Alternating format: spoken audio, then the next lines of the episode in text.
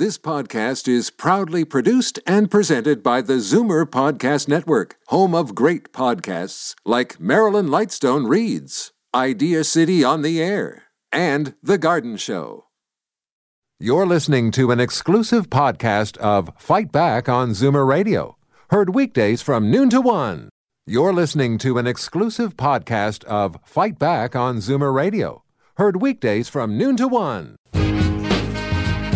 Now, Fight Back with Libby Znaimer on Zoomer Radio brings you prescribed listening from our trusted contributors at the Ontario Pharmacists Association. We are back, and not only do we have a time change coming up, November is National Diabetes Awareness Month. Diabetes is a growing epidemic, and the numbers are staggering. One in three Canadians is living with diabetes or pre diabetes, and those numbers include one and a half million people who are walking around with this disease but are undiagnosed. So, what should you know? What should make you suspicious that maybe you need to be checked for that? And if you have been diagnosed, what do you need to know to help manage this condition? Because we know that uh, your sugars can go in and out of control, and the main thing is to try to keep them in control. Um, your pharmacist can help, and I'm here with our trusted contributor, Dean Miller of the Ontario Pharmacists Association. Hi. Hi, Libby. And uh, he's going to take your questions and your calls, so let me give the numbers out again before we begin. 416 360 0740, toll free 1 866 740 4740. We're talking about diabetes, and uh, he's here. So if you have even other questions, I'm sure Dean will be pleased to answer them. So, uh, first of all, uh, Dean, uh, I think this is it's incredible that there are so many people who have diabetes that don't know. So, what should make you suspicious? Well, you know, you, mentioned prediabetes, and I, I, think that's a term that most people probably don't know, and and that's probably where this starts. And and you know, for most people, it's it's it's nothing more than you know, do I have all of those symptoms? And you know, I, am I carrying a few few too many pounds? You know, am I feeling fatigued? You know, um, do I urinate more than I normally did or used to do? You know, those are all really commonplace signs. You know, dryness in the skin and things like that. That you know, you might dryness say, in the skin. Yeah, dryness in the skin, and and you know, even you know, in combination usually because usually you get them all together. But you know, that's those are signs that you know perhaps something's going on, and and you know it's it's nothing more than just a random uh, blood glucose test. I mean, you can do them do them yourself.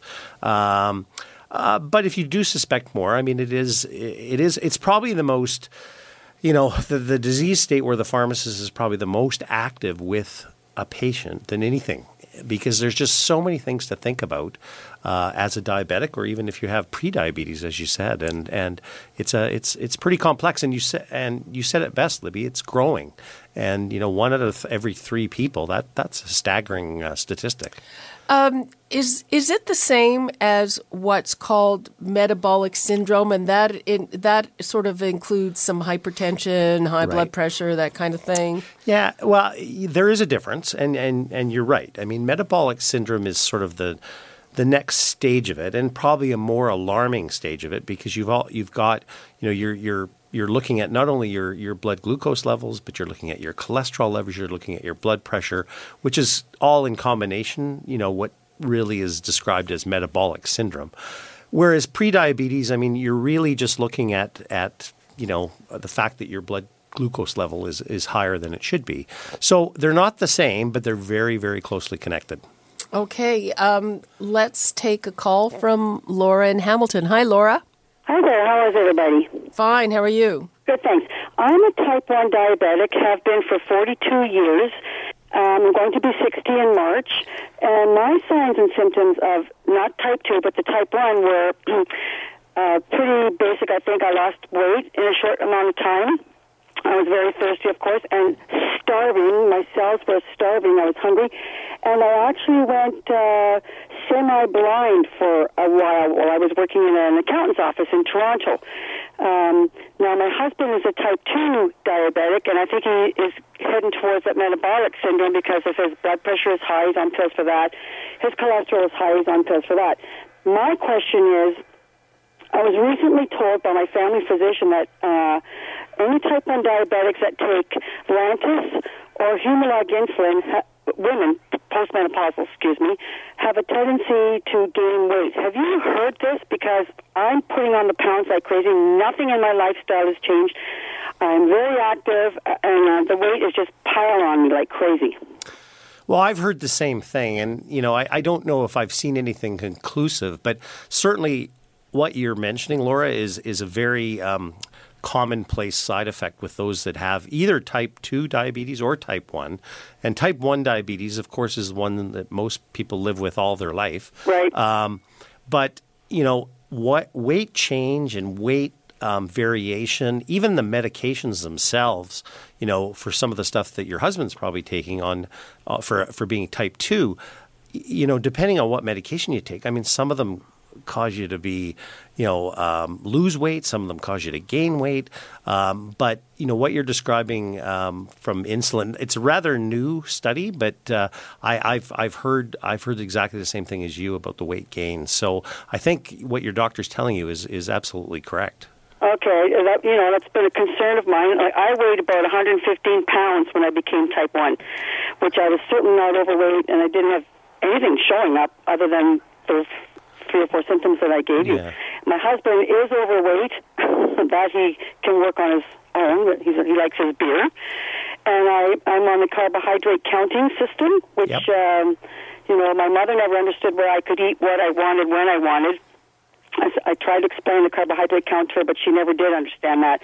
But I, yeah, the weight thing is really driving me around the bend because I've always been a tall, tall person and thin, and now I'm I'm about forty pounds over my ideal weight. Yeah. It's, it can happen as you get older too. Well, I know well, that. Well, I've heard that. Postmenopausal, but my whole family, when I look at my genet- my genetics, nobody was overweight in my family, and they all lived. My mom lived to be 87. My grandmother 100. You Wow. know, they were all, all well, well-looking women. yeah. Good, good genes. Well, the one you Yeah. me- the one you mentioned, Laura, the Lantus. I mean that. You know, I mean, on the grand scheme of things, it's a relatively new type of insulin. So I think a lot of this stuff is starting to come out now. You know that we didn't see before. So. Right. Well, thanks for the info. I just wanted to get a, a second opinion on No, that. you're quite welcome. Thank you okay. very much. Good luck with that. Thank you. Bye. Bye bye. So uh, that's that's difficult when suddenly you know packing on weight and weight extra weight causes all kinds of extra problems. Yeah, yeah, for sure. And and uh, Laura brought up a, a bunch of different things that were quite interesting. I mean, the difference between type one and type two Yep. is, is something that's pretty significant. I mean, uh, but the weight gain and the fluctuations and stuff are, you know, not only a result of the diabetes, but also a result of, of some of the medications and the insulin itself. So it's it's something that you know, again, as as a diabetic, you have to monitor that. You know, it's something that your pharmacist can help you about to answer some of those questions about what kind of side effects am I going to get from this, and and I would strongly encourage anybody that's a diabetic. I mean, in this province, we've talked about Meds Check many many times on the show. Uh, there is one called Meds Check for diabetes and that's specific for diabetes patients in Ontario, where you have the opportunity to sit down with your pharmacist and do a complete sort of overview. Now, of- is it? I, I, I don't know anything about these medications, Mm-hmm. but is it possible that if one kind of insulin is making you gain weight, that maybe another one won't?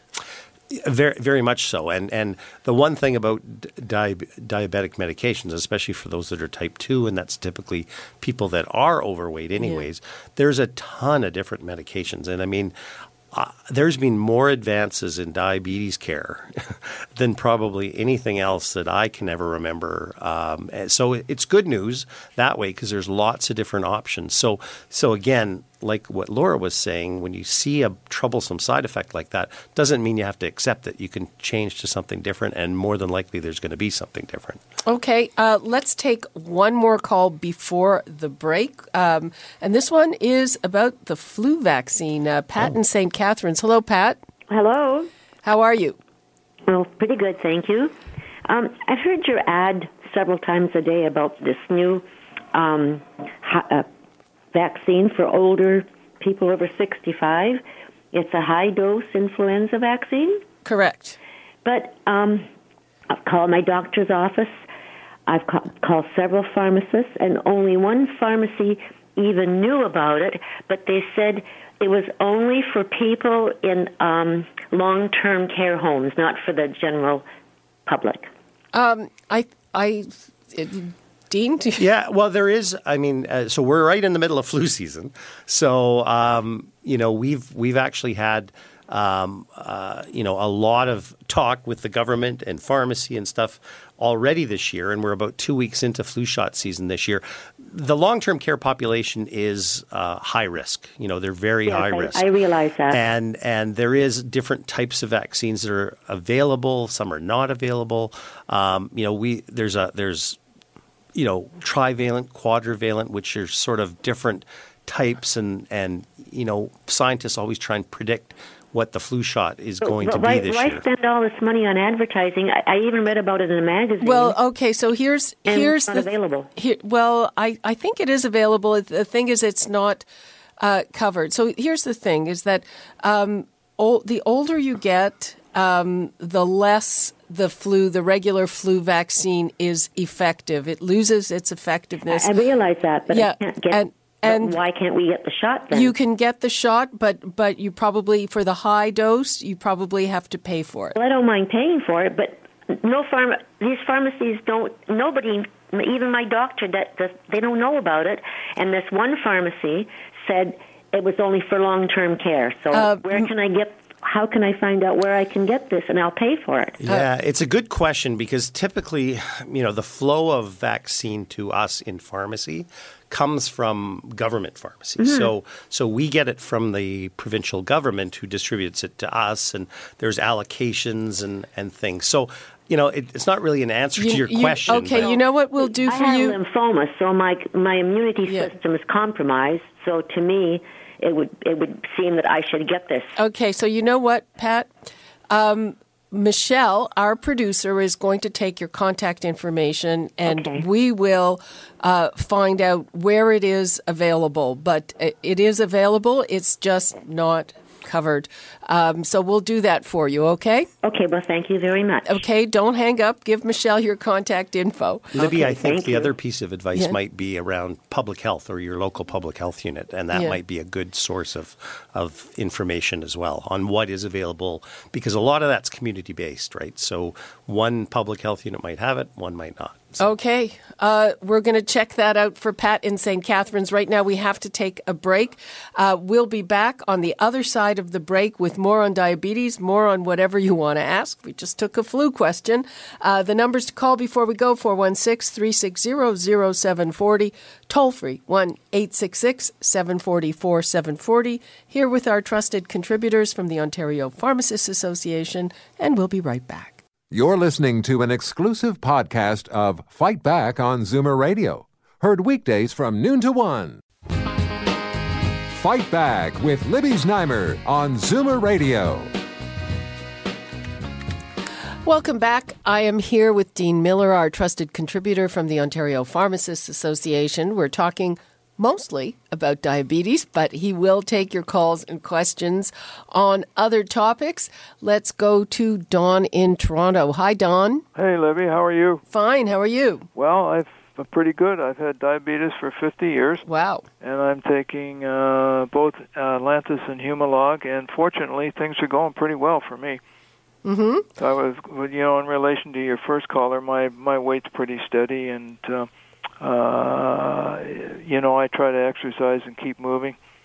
So uh, I guess I'm one of the fortunate ones, and I hope that there are other people that will go to their pharmacy or their physician and ask for their advice. Um, yeah, sounds sounds like a plan. Uh, Dean, do you think that is it possible that that uh, one medication can make women more susceptible to weight gain than men? Anything like that? Well, you know, there's a there's been a lot of talk about you know genetic differences and stuff, and you know, is there certain you know because there is certain populations that get diabetes more often than others. Um, And they are.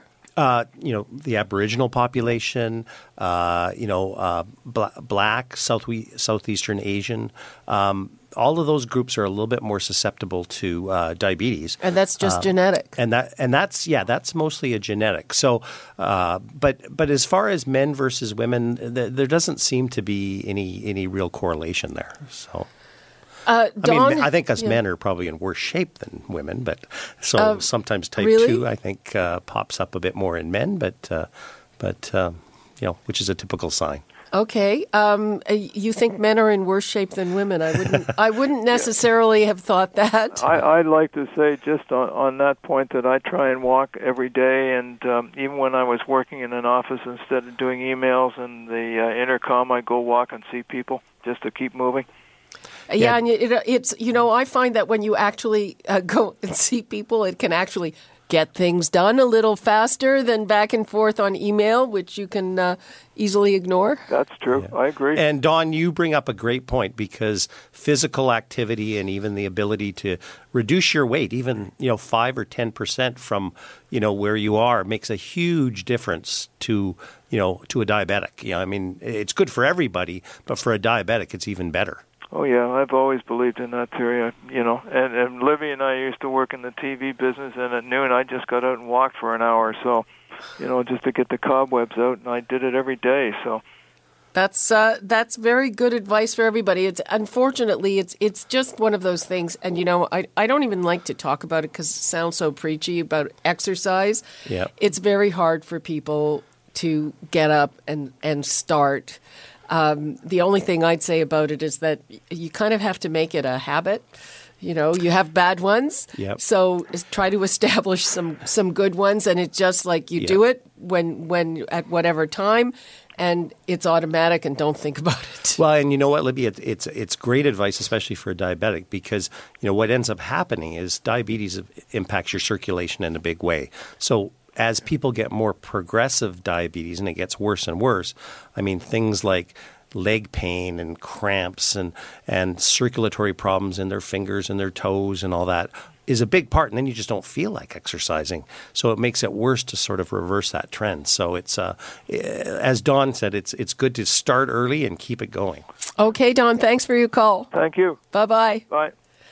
Okay, the numbers once again 416 360 0740, toll free 1 740 4740. I'm here with Dean Miller from the Ontario Pharmacists Association. We're talking about diabetes. We can talk about other things as well. He's here to take your calls, answer your questions. And on the subject of exercise and diabetes, uh, I just saw a study that came out a, a week or so ago, and it showed that for a diabetic, uh, if you time your exercise, and they're talking even about a walk after a meal, it does a lot of good, more more good than at other times of day. And if you if you take a walk after dinner, that is the best way, the best timing of things to reduce your sugar. Well, it makes sense because you know diabetics tend to have those spikes. Like we all have spikes after we eat a meal, but the problem with you know if you're a diabetic, especially if you're type one, you don't have the insulin to sort of you know lower your blood glucose and keep it within a normal range. So things like exercise and ensuring that you're getting that and you're doing that on a routine basis kind of flattens out those spikes. So it's a good it's a good rule of thumb to uh, to follow uh, with respect to uh, uh, diabetes. I haven't seen the study, but it's uh, it makes sense. Yeah, and it's it's uh, it's quite interesting that uh, you know I think kind of in the old days a, a, walk after dinner was maybe a more usual normal thing, and that these days I don't know what people do after dinner, watch TV. I mean everybody's busy, screen time, uh, but but I think that's uh, probably an old fashioned thing that that's worth bringing back. Yeah, for for sure. I mean the study makes a lot of sense. Okay, let's go to Kim in Brampton. Hello, Kim. Hello, Libby. Hi. I would I would like to know. Uh, I've got a blood glucose meter, and it's giving me the message that my battery's low. And I'm wondering, can I get a replacement battery at my pharmacy, or where could I get one? You know what? Uh, here, here's a little tip for you. You can probably get a new meter if you want one, because if you talk to your pharmacist you know, most of the companies that supply uh, blood glucose meters um, you know, are very generous with the with the fact that they they want your business. Uh, those meters change all the time. Um, you can you can definitely the pharmacist can order you a new battery, but depending on how old your machine is, you may even want a bit of an upgrade, and and that's another thing you can talk to your pharmacist about, who can usually arrange it with one of those drug companies uh, to get you something that's probably the newest and latest on the on the market. A freebie, you mean? Yeah, a freebie. There's not many of them, but there's uh, yeah, quite often you can get a freebie. So. Okay, well, That's a, that's a, that's a great answer. We like those kinds of answers. Yeah. yes, I do. Yes, I do. Okay, Kim, thanks a lot. Thank you. Bye bye. Okay, Barbara in Hamilton. Hello, Barbara. Oh, hello. Just a sec. I got to turn. Oh yeah. Yeah, there we Pe- go. You got me people, back. people, when you call in, the radio has to be off or down all the way. Hi, Barbara. Well, you know what? I don't move very quickly, but I didn't think I'd get in that quickly. Anyway, I just uh, have a um, question. Now, my I know diabetes is in our family. From my grandparents down have died with diabetes complications, but uh, now my nephew's been diagnosed with it. Does it also go into that side? Like, how far does this extend in the family? Well, typically, you know, if you have a family history of diabetes, the the likelihood of, of other people within your family, whether it's you know a younger person or an older person, an uncle, an aunt, uh, the incidence is usually more prevalent, and and nobody really knows why. Um, and, and you know, if you look up in the books, they'll say there's really no genetic connection between people that have diabetes, but you know there must be something there because What? you'll see families with diabetes in the family for yeah, sure. my grandmother lost her legs, and Yeah. my uh, all my aunts, my mother, and my brothers and sisters are all diabetic. Yeah, and and you know what I mean, I'm probably one of the better controlled of all of them. Well, and control is the key, and you know, I mean, that's the worst possible thing you can happen, and you know, even today, I mean, it's a reality with the healthcare as well as good as it is today. I mean, there are people that you know, un, you know, when diabetes presents itself and actually uh, does the damage it can, you know, people Yeah. can lose lose limbs. That So- happens well, a lot. Yeah, well, you know, I was lucky. I had a I have a great doctor because um, one day he was sending me for blood work, and I recognized what it was for, and I said to him, I said, "Why are you testing me for blood sugar?" And he says, "Because I didn't feel any symptoms," and he says. Oh well, everybody in your family seems to have it, so we better check this out. Sure enough, I was pre-diabetic at that time. well, So, how um, long have you uh, been diabetic for, Barbara? Uh, about uh, let's see, twenty-two years since Oh. I've been diagnosed. Yeah, but it's well controlled. It's well controlled. It's it's a battle because you really have to follow your diet. So Oh, it is. It's- it's- and the exercise and Yeah. of course sometimes I'm retired now, so it was better when I was working. I was on the go all the time. But yeah, I just wondered. Um, yeah, I heard that statement too. That, but I don't know. My doctor did seem to be aware, and he did check it out, and I'm glad he did. You know, because we got it early. Yep. Good. Good Oh. for you, Barbara. Thanks for your call. Okay, take care. Have a good day. You Bye. too. Bye bye. So, uh, just to uh, sum things up, because uh, we only have uh, about a minute or two left, Dean, uh, what do people have to know uh, about keeping diabetes under control? Yeah, I think Libby, there's a there's a few quick things. I mean, first of all, is if you suspect it at all, or there's a family history, you know, check it out. Check it out. Go to your pharmacy, talk to your pharmacist about, you know, what I might be looking for. Um, you know, things like a simple screening, like blood blood glucose tests. uh, You know, they're they're they're not that expensive, and and you know that you could screen yourself on your own, figure out that hey, it's worth a trip to the doctor to to learn more diabetes is extremely complicated. You know, a lot of people that get a diagnosis, you know, it's quite shocking for them.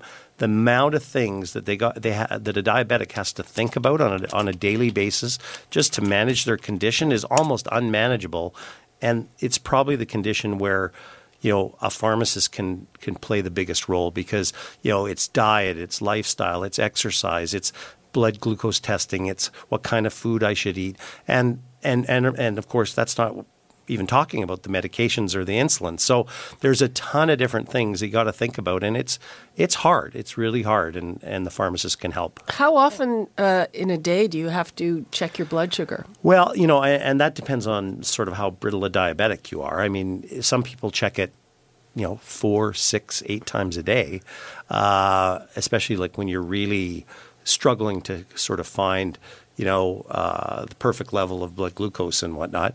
Um, and then after that, I mean, once you sort of get into a routine, you know, it, it becomes a lot less. But it's usually it is daily checks. So.